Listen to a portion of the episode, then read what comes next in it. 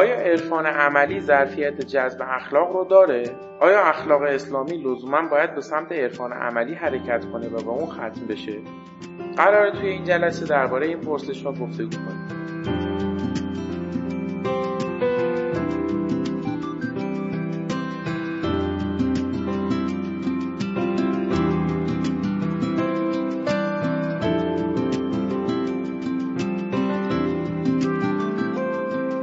نام خدا. این هشتمین جلسه از سلسله گفتگوهای رمضانی با اساتید حوزه اخلاقه که به میزبانی خانه اخلاق و حول محور اخلاق قرآن تدارک دیده شد و در تاریخ 14 اردیبهشت 1400 برگزار شد. ویژه برنامه آیه در آینه در ماه مبارک رمضان سال 1442 برگزار میشه که در هر جلسه حجت الاسلام و المسلمین میسم غلامی با اساتید حوزه اخلاق گفتگو می‌کنه. در این جلسه ما میزبان حجت الاسلام و المسلمین حمید پارسانیا هستیم و با ایشون در مورد پیوند اخلاق و عرفان گفتگو می‌کنیم. آقای پارسانیا استاد دانشگاه پژوهشگر و عضو شورای عالی انقلاب فرهنگی هستند. ایشون دانش آموخته حوزه علمیه و فارغ التحصیل جامعه شناسی از دانشگاه تهران هم و در محضر آیت الله جوادی آملی شاگردی کردند. کتاب های اخلاق و عرفان، سنت، ایدئولوژی علم و معرفت دینی از جمله آثار منتشر شده ایشون.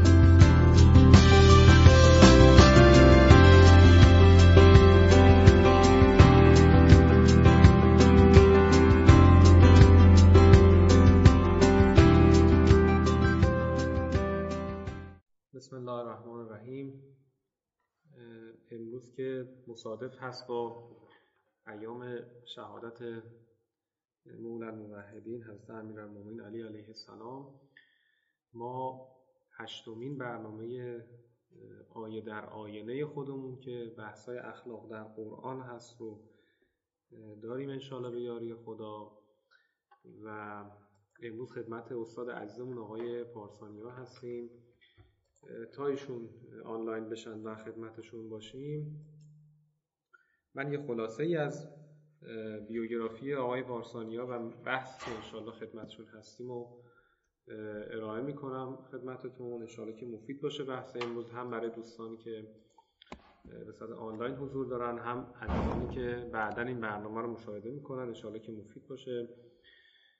و از همه رفقام درخواست دارم که ما رو و مجموعه ما رو دعا بکنن که انشالله پایدار باشیم و ادامه داشته باشه این برنامه ها و از برکات این ماه هم انشالله بهره مند باشیم. آقای پارسانی حالا خیلی نیاز به معرفی نداره عزیزانی که تو فضاهای علمی و علوم انسانی خصوصا کار کرده باشن می‌شناسن عمدتا ایشون رو. انسان بسیار فرهیخته ارزشمند شخصیتا هم آدم دوست داشتنی و به قولی متواضعی هستن. سال 1337 تو مشهد متولد شدن دانش آموخته حوزه علمی قم و جامعه شناسی کار کردن. عمده عزیزانی که با آقای پارسانی ارتباط دارن از حوزه جامعه شناسیشون رو می‌شناسن و البته رشته های متعددی که ایشون تو فضای آکادمیک ما یا مؤسسش بودن یا تلاش داشتن که این رشته رو رونق بدن و به قولی کار رو جلو ببرن. من آقای پارسانیا رو تلاش دارم که بیارم روی خط خودمون. انشالله که فکر کنم امروز اتصال اینترنتیمون خوب باشه به یاری خدا. آقای پارسانیا یه دغدغه‌ای دارن هم. آقا من خدمت شما سلام عرض می‌کنم. آقا من خدمت سلام علیکم. احوال شما خوب هستین؟ ارادتمند. سلام عرض سلامت باشه انشالله اگه آجا می‌خواید گفتگوی با هم دوستان آنلاین و هم بچه که بعدا برنامه رو می‌بینن داشته باشید بفرمایید تا من یه نکاتی عرض کنم. خواهش می‌کنم. نه خدمتتون هستیم استفاده می‌کنم. سلامت باشید انشالله حاج آقای پارسانی ها رو من داشتم معرفی می‌کردم برای دوستان و عرض کردم که می‌شناسن عزیزانی که تو حوزه جامعه شناسی و مباحث مرتبط کار کرده باشن ما به خلاف بقیه اساتیدی که تو این live ما حضور داشتن آقای پارسانی ها رو تو مجموعه خانه اخلاق به حضوری خدمتشون نبودیم. ولی و اولین بار هست که تو مجموعه خانه اخلاق با ایشون گفتگو می‌کنیم. انشالله که بحث مفیدی باشه و بتونیم استفاده لازم رو ازشون ببریم. حاج آقا یه نکته که ما توی بحث آیه در آینه پیگیری می‌کردیم این بود که ما بتونیم تو فضای اخلاق در قرآن و مباحث اخلاقی حول و محور قرآن یه تعداد بحثی از مناظر مختلف داشته باشیم. طبیعتا بحثای قرآنی خوبی هم تا الان مطرح شد. یه نکته که همیشه برای دوستان خود بنده و عزیزانی که تو مجموعه خانه اخلاق تنفس می‌کنن و کار می‌کنن وجود داشته اینه که نسبت اخلاقی که ما و مردم عموما می‌شناسن از بحثای اخلاق اخلاقی این نسبتش با مباحث جدید چیه؟ و وقتی مردم میگیم مثلا درس اخلاق خب یه تصویر خیلی مشخصی ازشون تو, ذهنشون میاد. آیا این تصویره رو ما می‌تونیم تبیین نظری هم بکنیم؟ یا نه یه فضاییه که فقط تو فضای موعظه‌ای و تراسی ما مطرح حالا من عمده بحثی که کتاب شما رو نگاه کردم عمده اون نگاهی که شما تو کتاب دارید و برگرفته از رویکرد عرفانی معاصر خودمون هست سعی کردید که یک تلاقی و یک تلاعومی بین این دوتا بحث ایجاد بکنید. حالا امروز می‌خوایم در مورد انشاءالله گفتگو بکنیم که به یاری خدا تو نیم ساعت آینده یک گزارش خوبی از این کتابی که شما در سال 95 اگه اشتباه نکنم داشتید این رو به یاری خدا انشاءالله امروز می‌خوام گفتگو کنیم فقط یه نکته فنی دوستانی که الان آنلاین شدن میگن صدا اکو میشه. فکر کنم از سمت شما داره اکو میشه. اگر گوشی بذارید فکر کنم بهتر باشه. ظاهرا از این طرف نیست اکوی صدا. صدای شما الان برای من میاد. صدای شما الان برای من میاد. اکو هم نداره. ولی صدای خود من برای بنده دوباره پخش میشه. فکر کنم از سمت شماست. ما اکوی شما رو نمیشنویم. خودتون اکوی خودتون میشنویم. از خدمت شما پس اینجا صدا اکوی هم نداره. خب بذارید من ببینم. هنوزم صدای من اکو میشه؟ هنوزم صدای من آره اکو داره. قبلا هم نمی‌شد برای ما. دوستانی که اونجا هستن بچه های فنی که اونجا هستن صدای منو اکو دارن درسته؟ صدا. نه اینجا صدا خوبه. نه صدای استاد اکو نمیشه فقط صدای من میشه صدای استاد اکو نمیشه فقط صدای من گوشی بچه هایی بر من از طرف خود شما ظاهرا باید. خب حالا ما شروع می‌کنیم تا صدا شما ارائهتون بفرمایید. بچه ها این طرف به قول صدای منم درست می‌کنم برای دوستان. ما با خدمت شما هستیم. ها به مدت نیم ساعت ارائه بفرمایید از بحث اخلاق عرفانی. بعد من هم خودم این سری سوال یاد داشتم. هم دوستان احتمال زیاد نکاتی رو دارن. با شما انشاءالله در قسمت دوم گفتگو بحث خواهیم کرد انشاءالله. بسیار خوب. اعوذ بالله من الشیطان اللعین الرجیم. بسم الله الرحمن الرحیم و بهی نستعین. الحمد لله رب العالمین و صلی الله علی سیدنا محمد و علی اهل بیت الطیبین الطاهرین اما بقیت الله العظیم ابتدا عرض تسلیت داریم به مناسبت شهادت امیر مؤمنان علی علیه السلام. و اگر اجازه بفرمایید با یه فرازی از دعای شعبانیه امیر مومنان علی علیه السلام که با مباحث نیست من این بحث خود رو شروع کنم این فراز فرازی است که حضرت امام رضوان الله تعالی علیه زیاد به این استشهاد می‌کردن. الهی حبلی کمال الانقطاع رنگ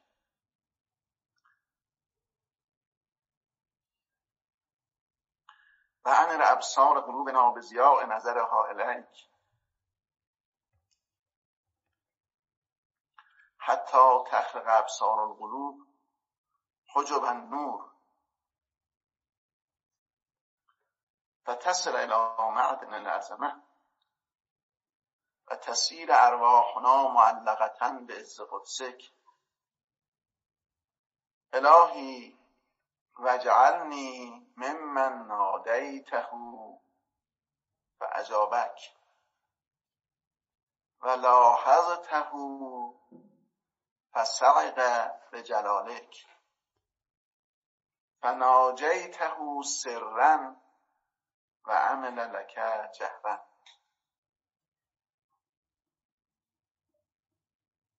موضوعی رو که برای این نشست دوستان اعلام کرده بودند بعد یعنی ما موقعی که صحبت می کردیم بنده پیشنهاد اینکه کتاب اخلاق و عرفان رو نگاهی بکنن بر محور اون مباحث اگر پیشنهادی دارن بفرمایند که خدمتتون باشیم. منتها بعد دیدم این عبارت یا این عنوان حالا شبیه این مسئله جست نگاهی نو به اخلاق و عرفان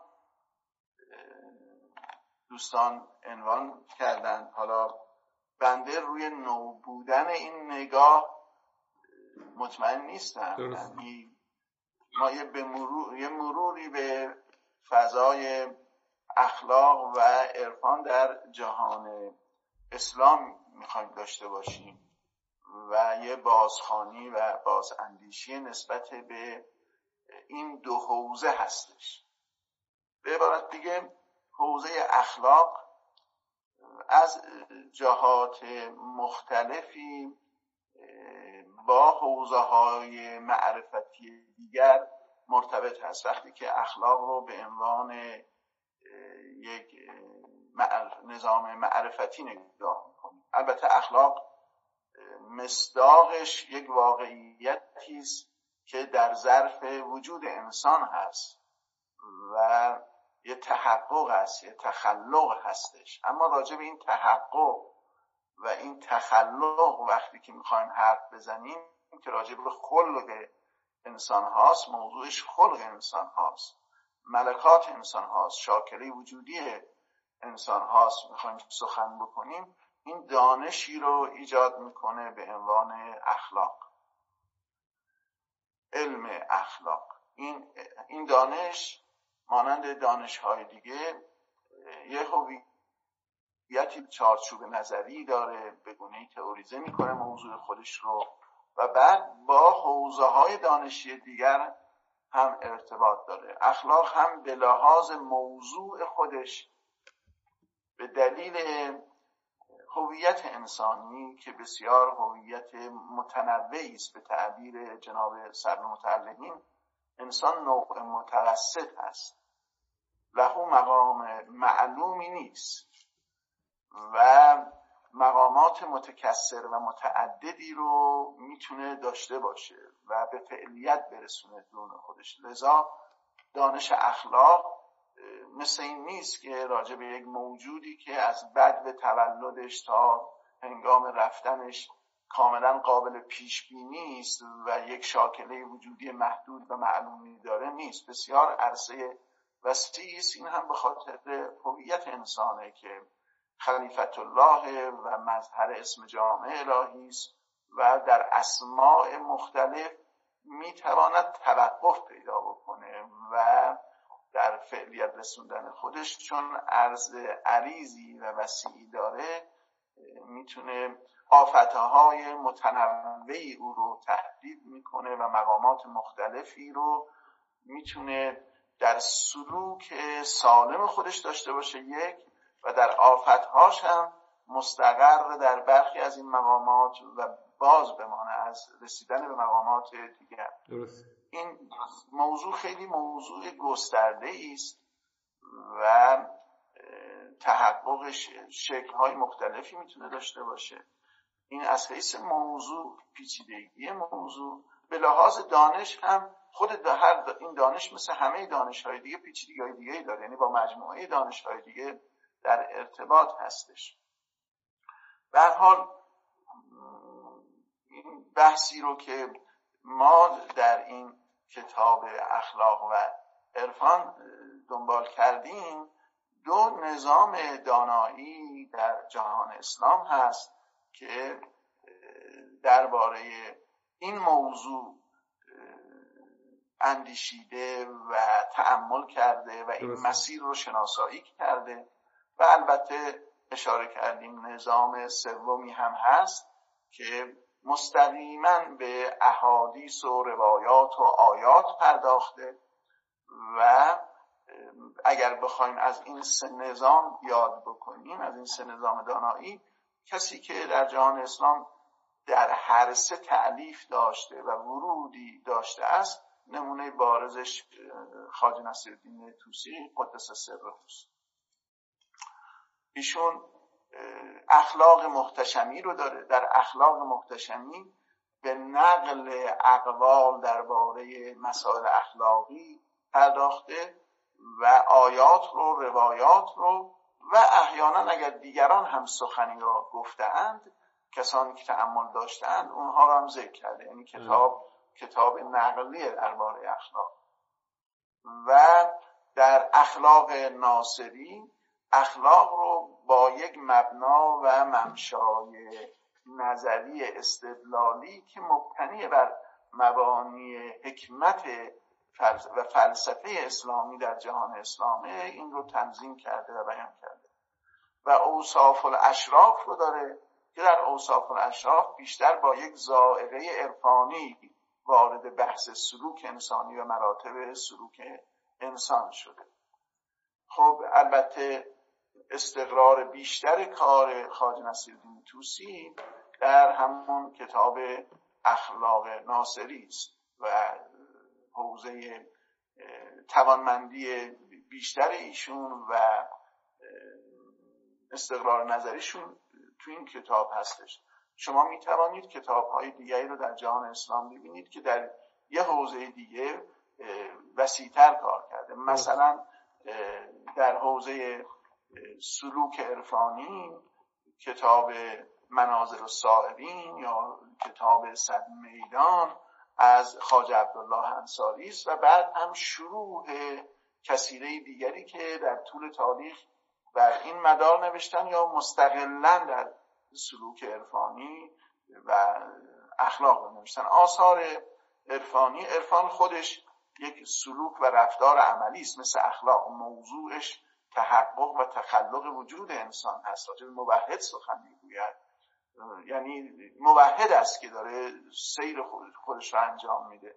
اما وقتی که درباره عرفان سخن گفته میشه عرفان نظری پیدا میشه و مباحث عرفان نظری بخشش مباحث ناظر به تصویر توحید هست و راجع به جهان سخن میگه و آدم سخن میگه اما بخشش راجع به سلوک انسان سخن میگه.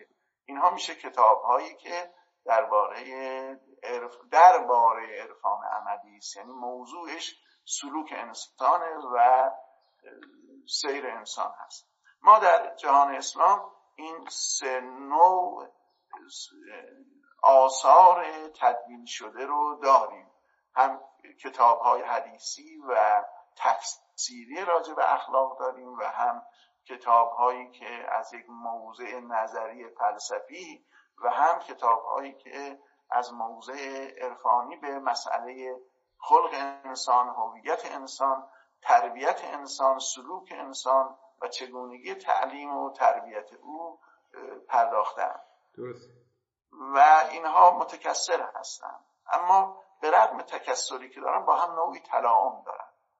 و در امتداد هم هستند. زیاد در تقابل نیستند. یا می‌توان تلاعم اینها را هم مشاهده کرد. وجوه اختلافی دارن و وجوه افتراقی دارن و همچنین وجوه اشتراکی دارن آیا این اشتراک ها و افتراق ها چگونه هست؟ این محل بحث ماست.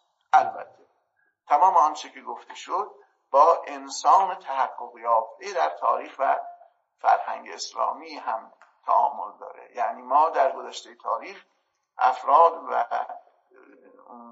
انسانهای نمونه ای که داشتیم و تأثیر گذار بودن بخش قابل توجه اونها کسانی هستند که تخلق با این خلقیات داشتند و تشبه به چنین فضای معرفتی و محتوایی رو در خود جستجو می‌کردن یا تمسک به آیات و روایات داشتن در زید اونها شخصیت خود رو میپروراندن و الگو می‌گرفتن بله. رسول الله رو, رو متمم مکارم اخلاق می‌دانستند و به خلق او تشبه میجستند به قرآن تمسک میجستند که خلق رسول خداوند رسول الله صلوات الله علیه هست و یا به صورتهای نظری در امتداد همین مسئله و در تفسیر اونها یک بیان فلسفی از مسائل اخلاقی داشتن و کتاب هایی حالا بنده اخلاق ناصری رو ذکر کردم معراج و ساده جامع و سادات یا قبل از اونها اخلاق ابو علی مسکوی اینها نمونه های از این نظم و سیاق هستش که وجود داره و یا در سلوک های عرفانی و منازل رو طی می‌کردن. امروز ما در ایران نظام تربیتیمون تنها متأثر از فضای از فضای گذشته تاریخی ما نیست.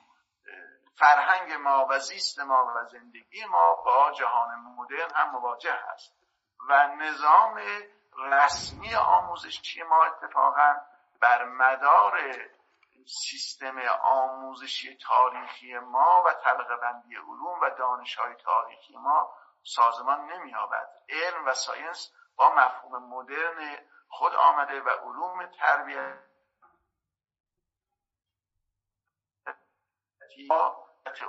ها بخش دیگری از عالم شکل گرفته و یک هژمونی و اقتدار جهانی پیدا کرده و مرجعیتی پیدا کرده. عمدتا نظام علمی ما در حاشیه این نظام جهانی شکل گرفته و ما می توانیم به عبارت دیگه نظام اندیشه مدرن را در باب شخصیت انسان هویت انسان شبیه آنچه که در جهان اسلام بوده موضوع مطالعه خودمون قرار درست. همانند تکسری که در جهان اسلام راجع به هویت انسان و تربیت انسان وجود داشته تکسری ما در جهان مدرن هم داریم. و نظریه ها و حوزه های معرفتی و دانشی مختلفی به وجود آمده است. اینکه تربیت انسانی چگونه هستش ما با حوزه های نظری متفاوتی و متکثری مواجه هستیم که اونجا هم به رغم تکسر و وجوه افتراقی که دارن از وجوه اشتراکی برخوردارن. که همین وجوه اشتراک موجب میشه تا مجموعه اون نظریات رو ما متعلق به یک جهان جدیدی و جهان مدرن ببینیم. برخی از اینها با وقتی راجع به علم اخلاق گفته می شود خب آیا علم هست اخلاقی یا اصلا علم می تواند راجع گزارهای اخلاقی رو ارائه بده؟ جدای دانش از ارزش علم از اخلاق و اینطور موارد یک نسبت بیرونی بین فضای اخلاق و گزاره های اخلاقی با گزاره هایی که عالم را توصیف و تبیین می‌کنه قائل هستند و اخلاق رو ابژه برای معرفت علمی در یک محدوده می‌دونن به حال نظریه هایی که اینطور نظریه ها بیشتر یه نظریه های پوزیتیویستی است که راجع به خلقیات انسان داده میشه و دانش ها و حوزه های مربوط به خودش میاره. روی های کانتی و نو کانتی در این زمینه مکاتب دیگری رو ایجاد می‌کنن. تفاسیر پراگماتیستی از اخلاق انسان آنچه به تربیت انسان آنچنان که مثلا جان دیوی داره و بعد از او چون دیوی متأثر از پیرس و پیرس خود یک مکتب پراگماتیسم رو کار می‌کنه و با یک تفسیر پراگماتیسمی راجع به حوزه اخلاق انسانی صحبت کردن اینها حوزه های متکثری است که آموزش داده میشه تعلیم داده میشه و بعد در واکاوی رفتار و خلقیات دانش های مثل روانکاوی روانشناسی و رفتار درمانی و مانند اینها مسیرهایی است و یا حوزه های انتقادی که شکل گرفته در وجود اومده و اینها توی بسترهای فلسفی و معرفتی خودشون به وجود آمدن.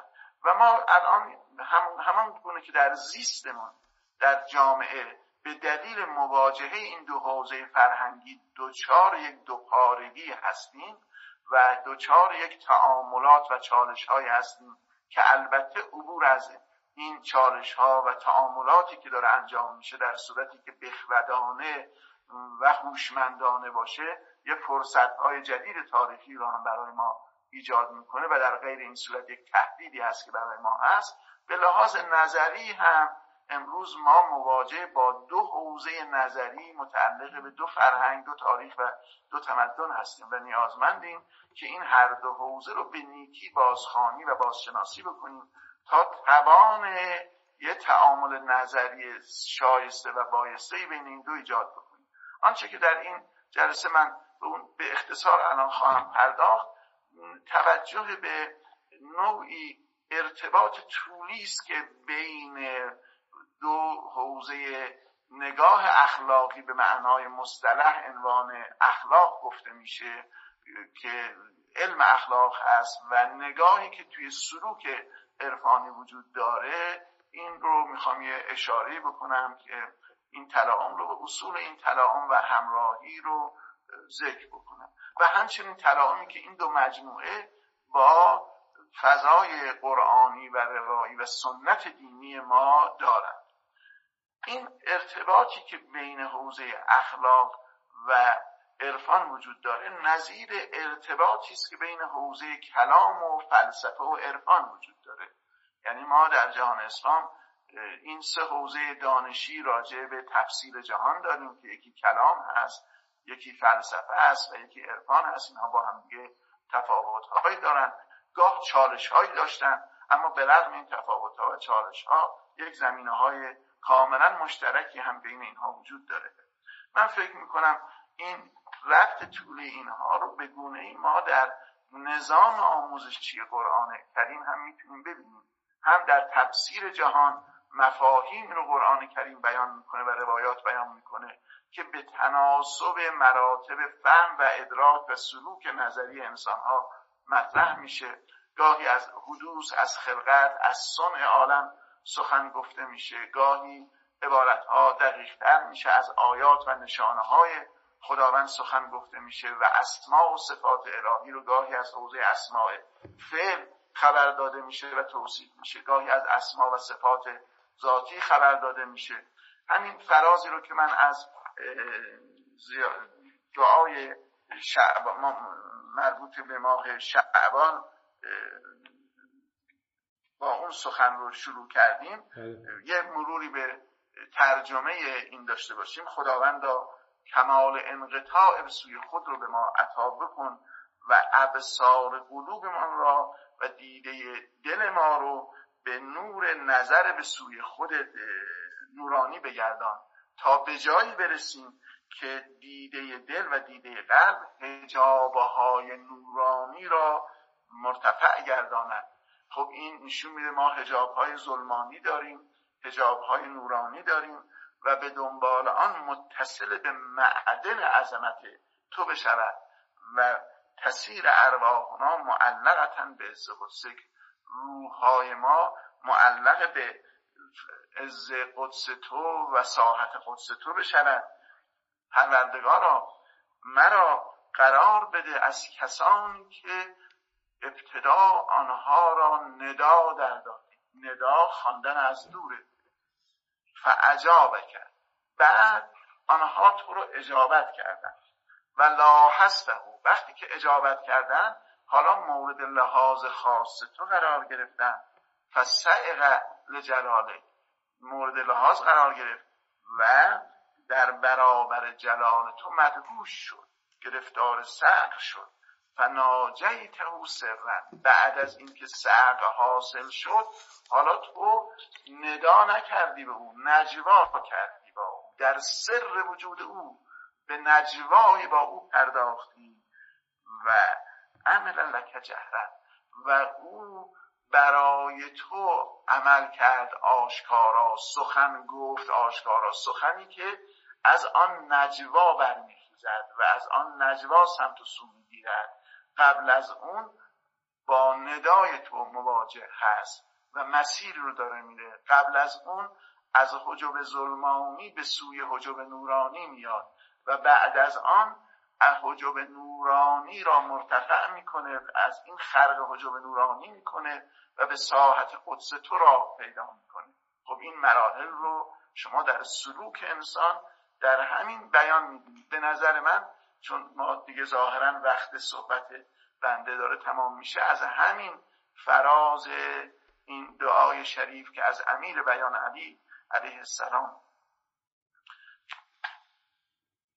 صاحب این روز به ما رسیده و همه ائمه معصومین به این دعا ترنم داشتن و در اوقات مختلف میخوندن در شبهای جمعه وارد شده خوندن این و ماه شعبان هم این دعایی است که خوانده می شود و اختصاص به ماه شعبان هم ندارد. خب این فراز دعا به نظر من الگوی تناسب یا مناسبت های سالم دو حوزه دانشی اخلاق و عرفان. دانش اخلاق به دنبال آن است که عبور از حجب ظلمانی را و صعود به سوی فضای نورانی را وجود انسان به وجود نورانی بکنه و انسان را در سطح ملائکه و فرشتگان در بیاره. انسان رو فرشته وش کنه. و این مراتب از سلوک مورد توجه نگاه عرفانی جهان اسلام هم هست. اما در نگاه عرفانی به این بخش اخیر کلام امیر بیان علی علیه السلام هم توجه داره. عبور از حجب نورانی و فنای در اسما و صفات الهی و به حوزه نجوا و حوزه سر وجود خود و سر عالم را پیدا کردن این مسیر دیگری است. در این کتاب که ما این مناز آنچه را که در تربیت اخلاقی جهان اسلام وجود داره. می‌بینید الان با این بیان بین اخلاق و عرفان و متون و نصوص دینی چه تلاعن وجود داره؟ یعنی تناسب بین اخلاق و عرفان خود مسیری است که در روایات در آیات در ادعیه که قرآن ساعد هستند. چون در این ادعیه امام نحن معاشر الانبیاء نکلم الناس علی قدر عقولهم گاهی با مردم سخن می‌گویند. اون با افق مخاطب داره حرف می‌زنه و در افق سآل مخاطبه. اما گاهی با خدای خود داره سخن میگه. اونجا افق وجود اوست و در ارتباط بیواسطه خود و خدا داره حرف می‌زنه. اینجا لذا تعبیر قرآن ساعد راجع به ادیه گفتن انسان در صعود خودش به سوی حق سبحانه و تعالی به کمال خودش که می‌رسه به حوزه انسانی مثل رسول الله صلوات الله علیه و ائمه معصومین علیهم السلام می‌رسه و داره با خداوند سخن می‌گوید. همانطور که قرآن از نزد خداوند خدا با انسان سخن میگه اینجا انسانی است که داره با خداوند انسانی است که با تربیت قرآنی و در تراز قرآنی داره با حق سبحانه و تعالی سخن میگه. هم قرآن و هم این الگوی عالمان جهان اسلام بوده و هست. در یک مقایسه که در این کتاب شده مناظری را که به صورت کلی در تاریخ عرفان اسلامی بیان کردن و تقسیم بندی کردن از صد منزل یاد کردن که البته باز ریستر میشه تا هزار منزل هم گفته شده از مرحوم آیت الله شعبادی این هزار منزل رو کتابی نوشته بودن. دیگران هم قبل از ایشون کار کردن و نوشتن. که اینها مراتبی است که انسان در سلوکی به سوی حق داره. البته باید این نکته رو توجه داشته باشیم که در روی کرده عرفانی آنچنان دو هیچ دو انسانی مانند همدیگه الزاما سلوک ندارند. درست. و آنچنان نیست که این هزار منزل برای همه یا این صد منزل به این گونه طی میشه. نه. برخی ها جذبه الهی و جذبه ابتداعا اونها می و بعد سالک میشن برخی با سلوک می‌رسن. در سلوک هم الطرق الله بعد انفس الخلائق این صد میدان این هزار میدان جدولی است که انسان ها بالاخره تو این میدان ها یه جایش قرار گرفتن. برخی خیلی غفلت از این کردن یعنی نسبت دادن به حوزه اهل عرفان که اینها معتقد هستن. همه آدمیان باید این مناظر رو به همین ترتیب تصویر دارن که این گونه نیست. و هر کسی به تناسب موقع و موضع خودش در یک وضعی و حالتی است. به هر حال چهل تا از منازلی رو که اهل سلوک بیان کردن مال مراتبی است که از حجب ظلمانی از عالم طبیعت و عالم عقول و به مقام فرشتگان انسان باید صعود پیدا بکنه. و رویکرد اخلاقی و رویکرد فلسفی جهان اسلام بیشتر تو این محدوده حرکت می‌کنه. اما شست منزل مال مراتب بعده مال عبور از مرتبه عقول و عالم عقول و حجب نور است و ورود به ساحت قدس الهی است. این مراتب در حوزه اخلاق و علم اخلاق دیگه حضور نداره. و این تفاوت توجهات یه مقدار در حوزه هستی شناسی فلسفی و عرفانی هم ریشه داره. یعنی فیلسوف در نگاه به عالم از عالم حوادث و عالم موجودات متغیر زمانی و زمینی سعی می‌کنه به عالم ثابت و عالم مجردات و عالم اله بیشتر از این حوزه یعنی به عالم عقول راه پیدا بکنه. و بیشتر از این به دلایلی که دیگه فرصت نیست چندان وارد این بحث نشدن.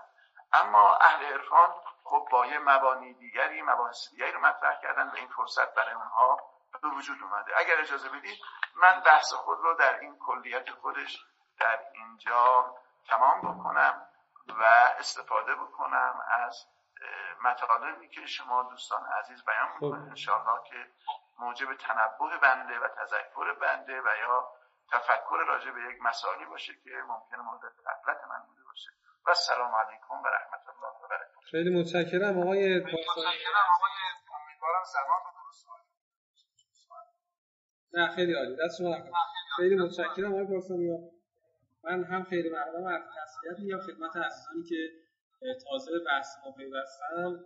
انشاءالله که مفید بشه براشون. ببخشید یه مقداری صدای من امروز اکو میشه. و اصلا می‌کنم بابت این قضیه.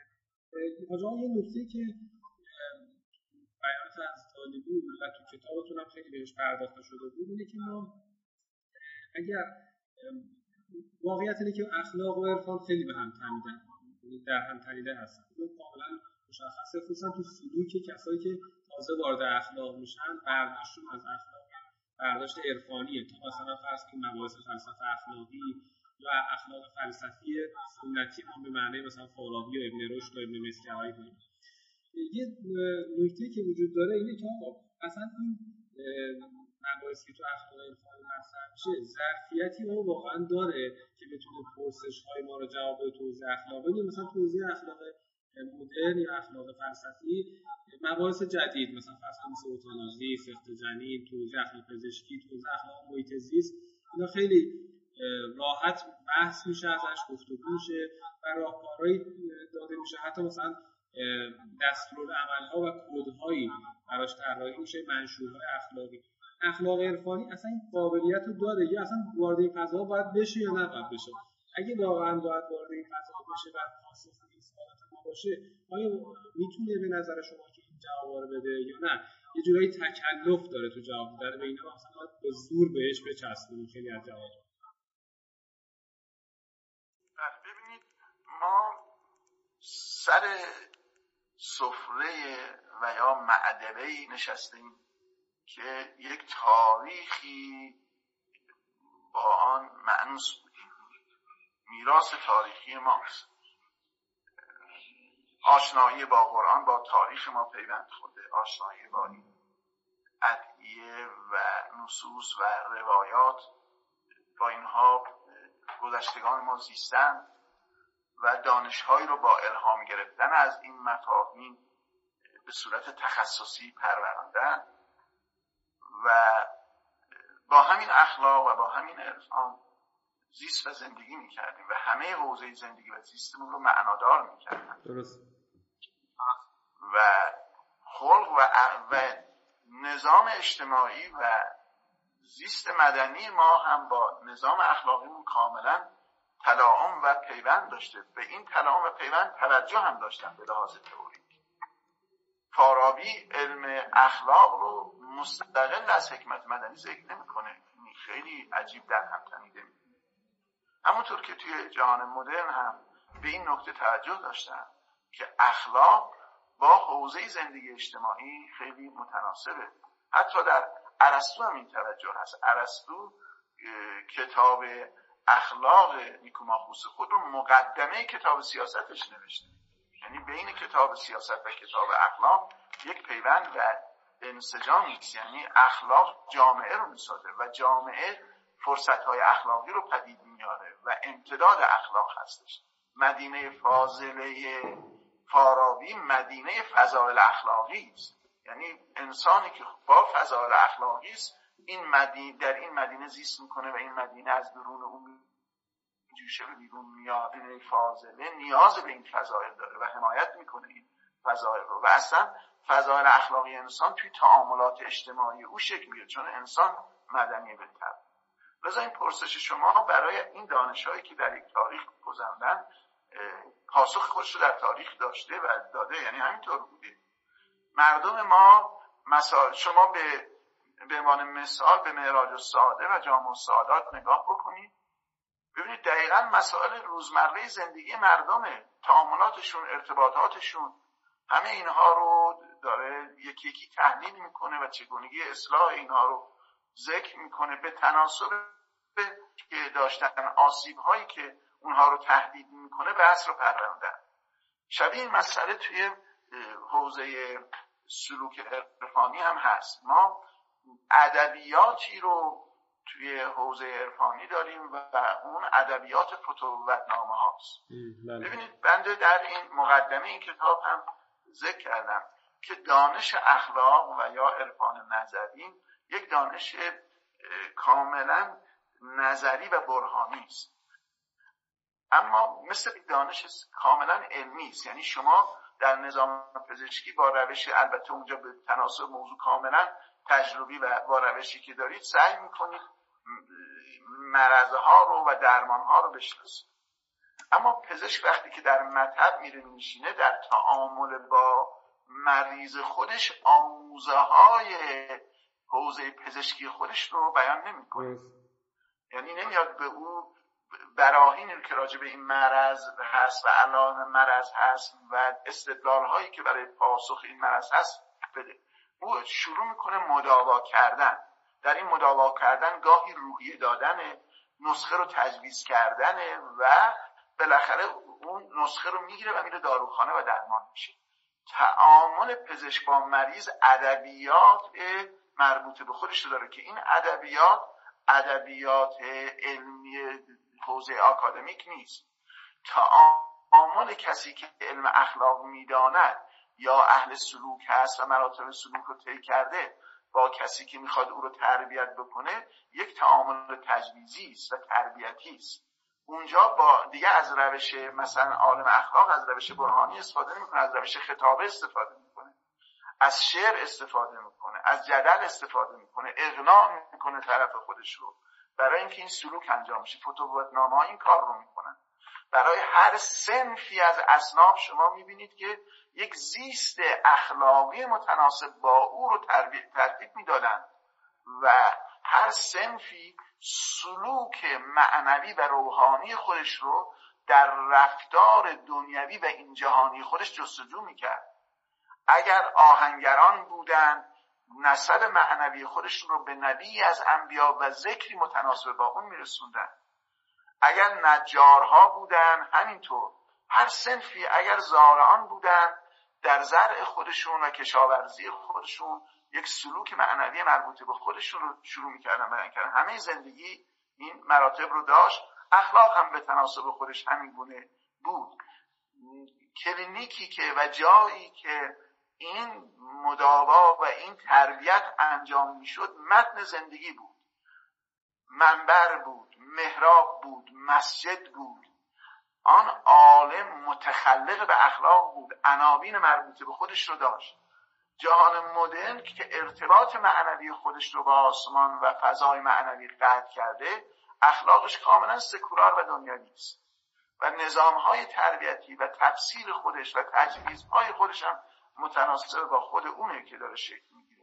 ما با دو حوزه زیست داریم. اگر شما توقع دارید که از نظام اخلاقی و عرفانی اسلام تجویزهای از سنخ تجویزهای مدرن داشته باشید که این کارها رو داریم کم و بیش می‌کنیم. من فکر می‌کنم این یه نوعی التقاط هستش که داره رخ میده و پختگی نداره.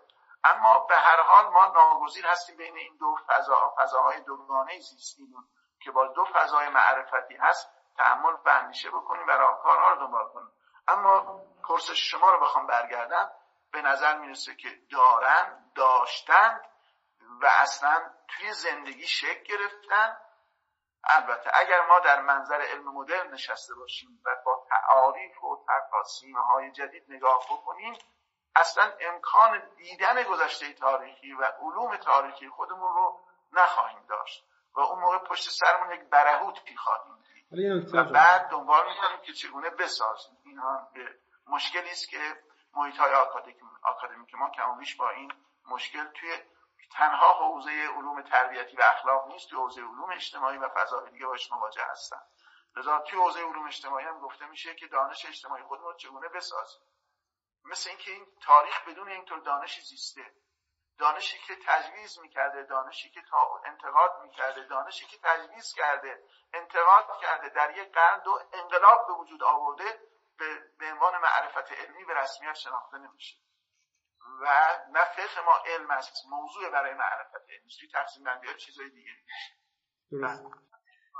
یه نکته آقا وجود داره. الان شما به نسبت بین اخلاق اسلامی و اخلاق سکولار من خیلی نفهمیدم که نسبت چجوری برقرار می‌کنید ما کلا اخلاق سکولار و اخلاق مدرن رو برای فلسفه اخلاق رو برای حل مشکلاتمون باید کنار بذاریم یا نه؟ از داشتهاش می‌تونیم استفاده بکنیم یا یه سری طریق سومی مثلا تو یقینا از داشتهاش یعنی از دیتاهاش و اطلاعاتی که داره می‌گیره کاملا قابل استفاده است. حتی از پنداشتهاش هم می‌تونیم استفاده بکنیم. یعنی مدل تئوریکش می‌تونیم بهره ببریم. چطور؟ چون می‌دونیم که این تئوری که نسبت به این اطلاعات کرده روی اون مبانی فلسفی شکل گرفته. مبانی فلسفی که نظام جغرافیای هستی رو توی یک چارچوب می‌بینه. و افق حرکت انسان رو متناسب با اون ترسیم می‌کنه این داده ها رو اینگونه تحلیل می‌کنه. شما وقتی که ربط بین داده ها مبانی و تحلیل رو درست تشخیص بدید همین داده ها رو با مبانی خود ما که میدن می‌دونید که نوع دیگری باید تحلیل کرد. یعنی خود اون تحلیل ها وقتی که بازخوانی میشه با کاری میشه قدرت نظری ما رو برای استفاده کردن از اونها و بازخوانی کردن اونها یقینا تأمین می‌کنه. اما اینکه فرمودید بالاخره سکولار بودن نظام تربیتی جدید چگونه است ببینید فرصت نشد بنده عرض بکنم که این تفاوت حوزه اخلاق و عرفان به لحاظ نظری به تفاوت حوزه هستی شناسی اونها باز میگرده. البته در قرآن این مراتب هستی شناسی به گونه وجود داره. یعنی با هر بخشی توی یک افقی از هستی گفتگو می‌کنه. خب ما اگر در جهان اسلام تفاوت اخلاق و عرفان به حوزه های هستی شناسی فلسفی مشایی اشراقی متعالیه و هستی شناسی عرفانی بحث وجود وحدت وجود کسرت وجود و مراتب وجود اینها داره اثر می‌گذاره در فهم معنای فنا و سق و مسائلی که در همین آیات و یا روایات آمده است دقیقا این مسئله در نظام های تربیتی مدرن هم رخ داره. یعنی شما در جهان مدرن دیگه سخن از یا سخن از یک هستی مقدس و معنوی ندارید یا اگر دارید دارید عالم را و این جهان رو با صرف نظر از او تفسیر می‌کنید. یعنی این جهانی دنیوی دارید تفسیر می‌کنید. بعد فراروی انسان آرمان ها رو هم تو این چارچوبه بازبینی می‌کنید و بازخوانی می‌کنید. خب سلوک شما هم متناسب با اهدافتونه متناسب با مقاصدتونه. شما وقتی که یک هستی شناسی نداشتید اصلا یک معرفت شناسی نداشتید شما وقتی با مرگ متافیزیک مواجه بودید و معتقد بود حقایق فوق طبیعت رو حرف که می‌زنی ذهنی ذهنی ذهنی است. یا بینا ذهنی است یا سوبژکتیو یا اینتر سوبژکتیو اینا مخلوق شما هستن و مربوط به خود شما هستن. بعد معلوم اخلاق یه هویت اومانیستی انسان محوری داره و بر این اساس سعی می‌کنه به شما یاد بده که در این عالم بزید و اون ابعاد فطری شما رو که کرانه های و مرزهای خطر از این عالم هست رو راجبش نیندیشید. بحث مرگ و مرگ آگاهی رو با یک سبک دیگری برخورد می‌کنه. به شما آموزش میده تا در این زندگی چگونه خوشتر در این عالم چگونه آسوده تر و بی خطرتر زیست داشته باشید. خب این فضای اخلاق این جهانه.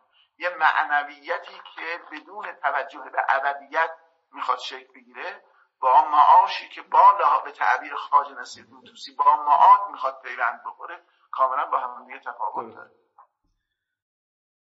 یه سوالی که آجا بچه هم پرسیدن توی کامنت ها و خیلی هم خب طبیعتا انتقاد معروفی هست به اخلاق عرفانی یا اخلاق موعظه‌ای اینه که توش رابطه فرد و خدا از بین اون رابطه های چهارگانه رابطه فرد و با خالق خیلی پررنگه. و خیلی بهش پرداخته شده. اما تو رابطه فرد و جامعه رابطه فرد با خودش رابطه فرد با محیط زیست و کلا زیست بوم اطرافش خیلی حرف به گفتن نره یا حداقل تا الان تولید نشده. من عرض کردم این یک دروغ بسیار بزرگی است که به خاطر بزرگیش باور یعنی آدم وقتی دروغ میگه باید انقدر بزرگ بگه که این طرف باور بکنه. من شواهد تاریخی نشون دادم که این اولا به لحاظ نظری در مثل فارابی اصلا بین اخلاق و حکمت مدنی فاصله ننداخته. اصلا اخلاق زیر حکمت مدنی دیده به لحاظ تاریخی اخلاق رو ارسطو مقدمه کتاب مقدمه اون کتاب نوشته. و به لحاظ تاریخی وقتی نگاه می‌کنیم در کنار تولید ادبیات یک کنار سلوکی که وجود داشته و تولید ادبیات نظری انتظایی محض ادبیات درمانی و زندگی و زیست فتوبتنامه ها رو ما داریم و داشتیم. چطور ممکن به این کلام تفوق میشه و گفته میشه؟ من نمی‌دونم. این بزرگی دروغه که مقدار باور پذیر می‌کنه. بله. حوزه دانش آکادمیک و علمی ما با یک گسل عظیم مواجه هست. برخی ها علم رو در معنای مدرن به گونه ای تعریف می‌کنن که اصلا ما در گذشته علم نداشتیم. علم اصلا قرن 19 متولد شده. خب این شکلی میگید؟ بله. خب به این دلایله که ما اصلا یه تأخر تاریخی و یک عقب موندگی. این وقتی که شما اروپا محورانه و غرب محورانه همه گذشته تاریخ رو می‌خواید ببینید آگاهانه یا ناآگاهانه اینطور داوری ها خیلی طبیعی است. یعنی باید انجام بشه. اینکه اخلاق عرفانی ما برگرفته از اخلاق یونانی چی؟ اینم خیلی معروفه که اخلاق عرفانی ما برگرفته از اخلاق یونانی. و خیلی از اون وامدار به اونه. توی قوم هم خب طبیعتا شنیدید که اقوال قوی نسبت به این قضیه وجود داره. اگر اخلاق فلسفی رو بیان می‌کردن یه منشأ انتظار بیشتری می‌تونست داشته باشه. اخلاق عرفانی رو اگر هم بخوان به پیشینه تاریخی رفت بدن که به ازن میدن به حوزه خراسان و حوزه مذاهب شرق به ازن رفت دادن. یعنی نسبت دادن حوزه عرفان رو به آنچه که در یونان داره میگذره خیلی قرابت زیادتری رو داره. یعنی شما اون سلوک های معنوی رو که در عرفان وجود داره در یونان وجود داره از سنخ فلسفه اشراقی ماست نه از سنخ عرفان ماست. این بیشتر این گونه است.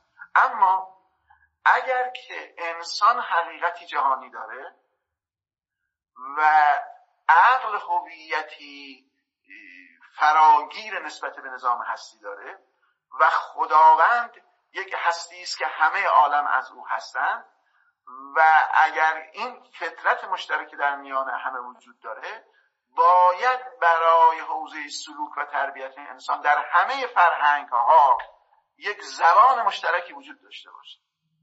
اگر قرآن به ما بیان می‌کنه انا ارسلنا رسولنا تترا اگر قرآن به ما بیان می‌کنه اولو کان آباهم لا یعقلون اگر قرآن عقل و ملاک و معیار ارزیابی همه فرهنگ ها در همه فرهنگ ها می‌دونه شما در فرهنگی و در تاریخی دعوت به سوی خداوند و سلوک عرفانی نداشته باشید و نیابید قرآن نقص شده.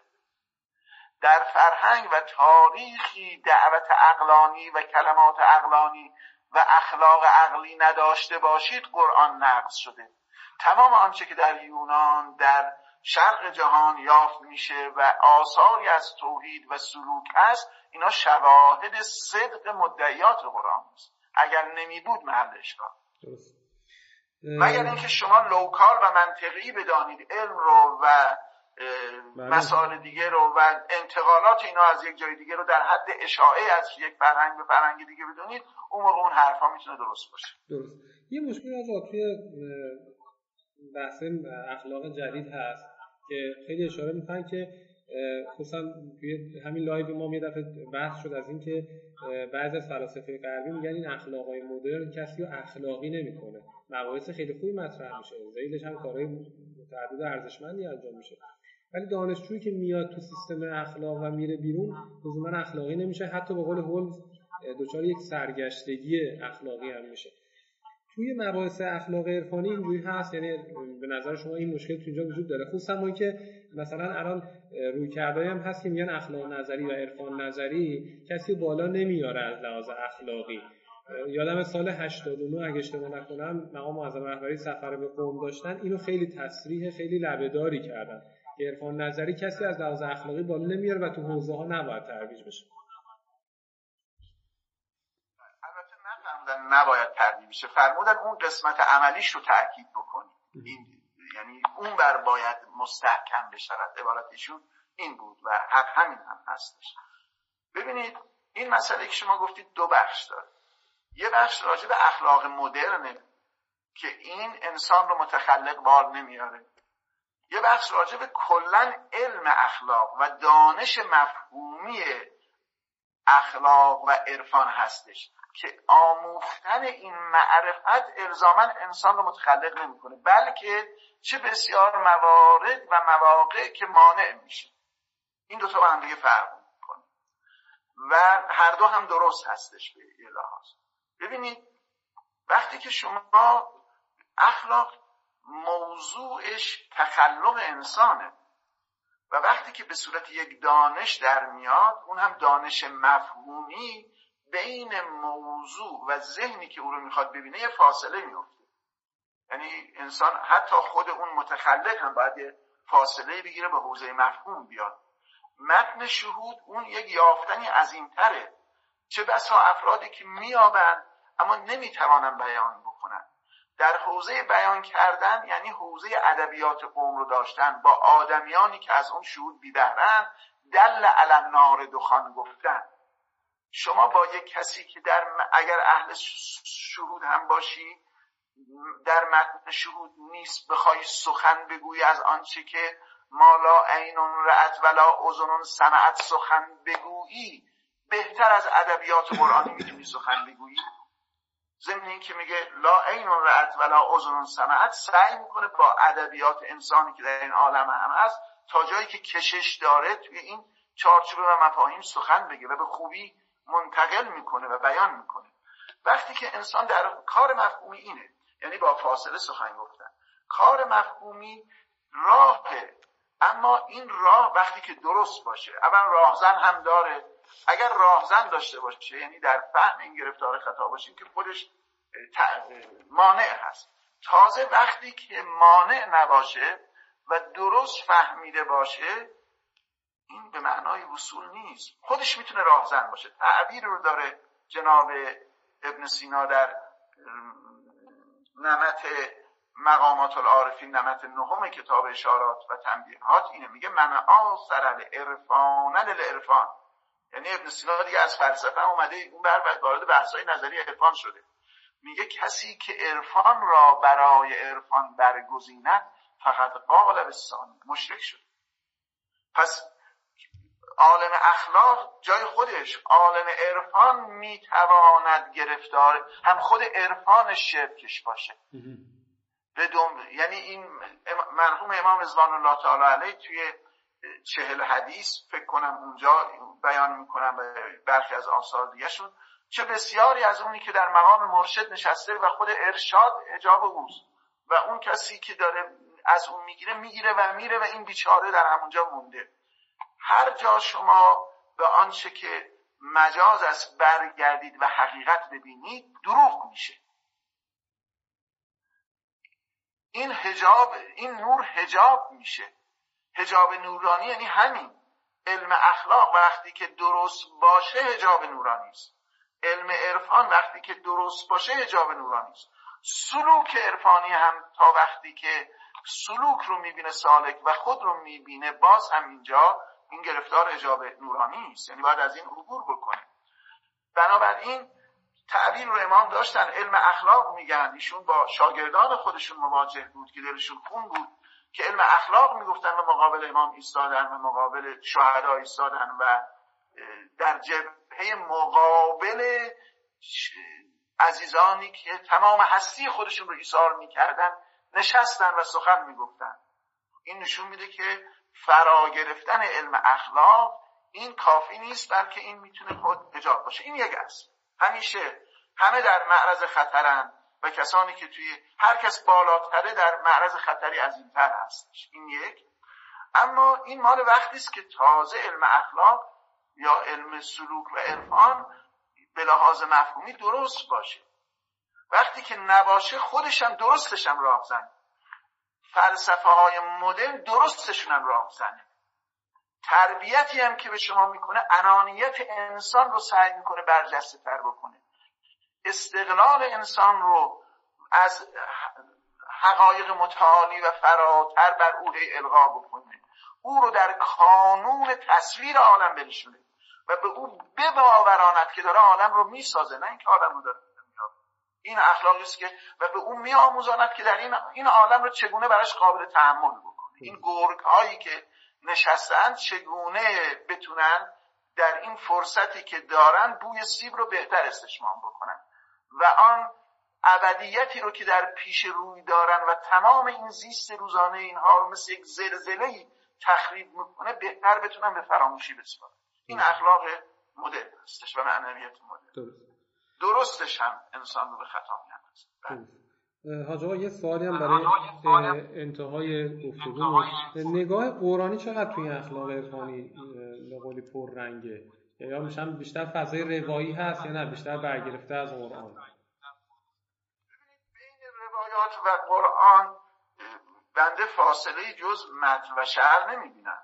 یعنی اینکه بگیم اینا از روایات گرفتن. شما همین آیاتی رو الان اگر فرصت می بود و موضوع بحث ما بود همین قسمت های از دعا رو اسناد دستش آیات قرآنه. اگر بحث سعقه در آیات قرآنه اگر بحث از هجاب هاست و موارد دیگه همه اینا رو میشه شواهد و نمونه رو در آیات قرآن جستجو کرده پیدا کرده این دوگانگی وجود نداره و به نظر می‌رسه. و بعد البته این آیات و روایات در طول تاریخ در زید خودشون ادبیات های رو وجود آوردن. همونطور که تفسیر رجوع مستقیم به اینهاست و شما در بین مفسرین می‌بینید که تلاش هایی دارن برای فهم قرآن ثواب هایی دارن و خطاهایی دارن. توی دانش هایی هم که در حول اینها شکل گرفته باز شما گفتگوهای و مسائل می‌تونید ببینید. الزاما آنچنان نیست. همه آنهایی که از آیات الاحکام و از روایات فقه در میابند گرفتار خطا و اشتباه نباشن و تلاش لازم خودشون نداشته باشه. توی حوزه اخلاق و عرفان و اینها هم تعملات خودش در جای خودش مورد نیاز و باید باشه. درست. یه سوال از بچه ها پرسیدن اینم من بپرسم از باب وظیفه و انتهای گفتگون باشه. میگن این اخلاقی که شما ترویج کردید تو کتابتون و دنبال تئوریزه کردن و نظاموارگی براش بودید شباهت زیادی با اخلاق رواقی نداره یا برگرفته از اخلاق رواقی نیست؟ البته من یه جوری یه سوال پرسیدم ولی حالا مشخصا در مورد اخلاق رواقی هم دوستان سوال کرد ببینید چرا در واقع این ارز کردم عنوانی که دارید حرفی نو ما حرفی نو نزدیم. یعنی بازگشتیم همان چیزی رو که کهنه هست. و خدمتش به خدمت در واقع خلقت انسان باز میگرده. چون این زبان فطرت انسان رو داره بیان می‌کنه. و گفتن و کار کردن این رو بیان کردیم. قاعدتا این گونه بوده. یعنی شما مثلا در مناظر و سالم و شروع نمیشتن هر منزلی رو سعی کردن یه آیه ای رو ابتدا که نظری به اون داره بیان بکنه. در مسائل اخلاقی هم نوعا گونه است. یعنی این سه متن خیلی با هم در هم تنیده هستن و ربطشون هم ربط منطقی است و باید هم این گونه باشه. چون این مراتب هم مراتبی هستن که به لازم منطقی با هم مرتبط هستن. درست. خیلی متشکرم از خیلی استفاده کردیم. هم از دوستانی هم که شرکت کردن تو بحث ما هم تشکر دارم هم عذرخواهی بابت این اکوی صدای بنده امروز. اشاره که بحث مفیدی بوده باشه. حاجای پارسانی ها ما هم خیلی بهشون علاقه داریم هم تلاش های خیلی زیادی هم تو بحث های به قولی مکتوب دارن هم تو لایه های دانشی و توسعه مباحث دانشی تو فضای آکادمیک و حوزوی ما دارن. خیلی واقعا پرکاری شما های پارسانی همیشه زبان زد دوستان هست انشالله که تو بقیه عرصه ها و این زمینه هایی که تو حوزه اخلاق کار می‌کنید انشالله موفق باشید و ما شاهد آثار بعدی شما باشیم. فکر کنم آخرین کتابی از کجا توی نه بعد از این کتاب کتاب نماد اسطوره هم کار کردید درسته؟ شاید حدود سی سال قبل از این تنظیم شده بود. ولی 96 اومد. خیلی متشکرم خیلی لطف کردید 66 بود خیلی متشکرم. خیلی لطف کردید دست شما در نکنه. ما بازم نکاتی که بچه ها برای ما ارسال می‌کنن و انشالله به شما میرسونیم. حول محور کتاب یا این بحث که امروز داشتیم انشالله مفید بوده باشه.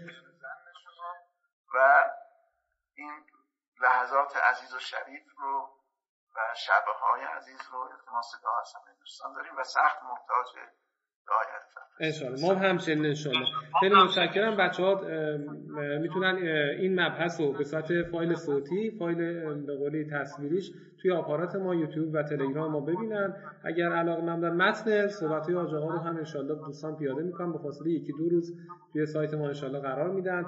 از اون طریق هم با ما ارتباط داشته باشید. اینجا خانه اخلاق پژوهان جوان انشالله که بتونیم بعد از تمام شدن همهگیری ویروس کرونا. حضوری هم خدمت آقای پارسانی ها باشیم و انشاءالله مثل مباحثی که در مورد نشست نقد کتاب داشتیم این کتاب اخلاق عرفان رو هم با حضور اساتید انشاءالله به بوته نقد بذاریم متشکرم خیلی لطف کردید و تشکر می‌کنم از همین رفقا. التماس دعای فراوان دارم در این شبهایی که پیش دور داریم.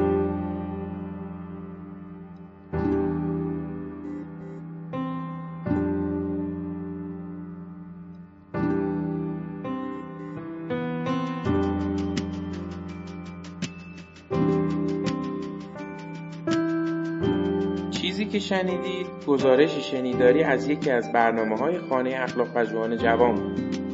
مجموعه ما یک مجموعه غیر انتفاعی و مردم نهاده که از سال 94 تا کنون تلاش می‌کنه مباحث اخلاق رو در فضای نظری و عملی که تا حدودی کمرنگ شده هم تا اندازه احیا کنه و هم در قدم های بعدی رشد و اطلاع بده. سعیمون بر این بوده که منظرهای متفاوتی رو که در این مباحث وجود داره روایت کنیم. کارگاه ها، نشست ها و درس های اخلاق متعددی رو در شاخه های مختلفی مثل فرا اخلاق، اخلاق هنجاری، اخلاق کاربردی و اخلاق اسلامی به کمک اساتید خوبمون برگزار کردیم و به یاری خداوند این روند ادامه خواهد داشت. اگه دوست داشتید با مجموعه ما آشنا بشید آدرس سایت ما ethicshouse.ir است. می‌تونید اسم مؤسسه یعنی خانه اخلاق پژوهان جوان رو هم گوگل کنید. به اضافه اینکه می‌تونید ما رو در تلگرام، اینستاگرام، آپارات و سایر شبکه های اجتماعی با همین عبارت جستجو و پیدا کنید. رایگان بخشی در ساعت دانش از روز اول خط مشی مجموعه ما بوده و امیدواریم که با حمایت شما این روند ادامه پیدا کنید. اولین درخواست ما از شما اینه که اگه اشکالاتی دیدید چه در خود برنامه ها و چه در همین فایل های صوتی از کنارش رد نشید و حتما به ما منتقل کنید تا اصلاحش کنید. یا اگر پیشنهادی دارید. مثلا استادی رو می‌شناسید که به نظرتون می‌تونید از ایشون بهره ببرید. به ما معرفی کنید. اگر حس می‌کنید سرپستی در حوزه اخلاق هست که لازمه به اون پرداخته بشه حتما ما رو در جریان بگذارید. این کار رو می‌تونید از طریق ادمین کانال تلگرام ایمیل ما به نشانی ethicshouse@gmail.com یا لینک های ارتباطی دیگه که توی سایت ما هست انجام می‌دید همچنین از طریق لینک حمایت مالی در سایت خانه اخلاق می‌تونید پشتیبان ادامه یافتن این مسیر باشید. ممنون از محبت شما و خدا نگهدار.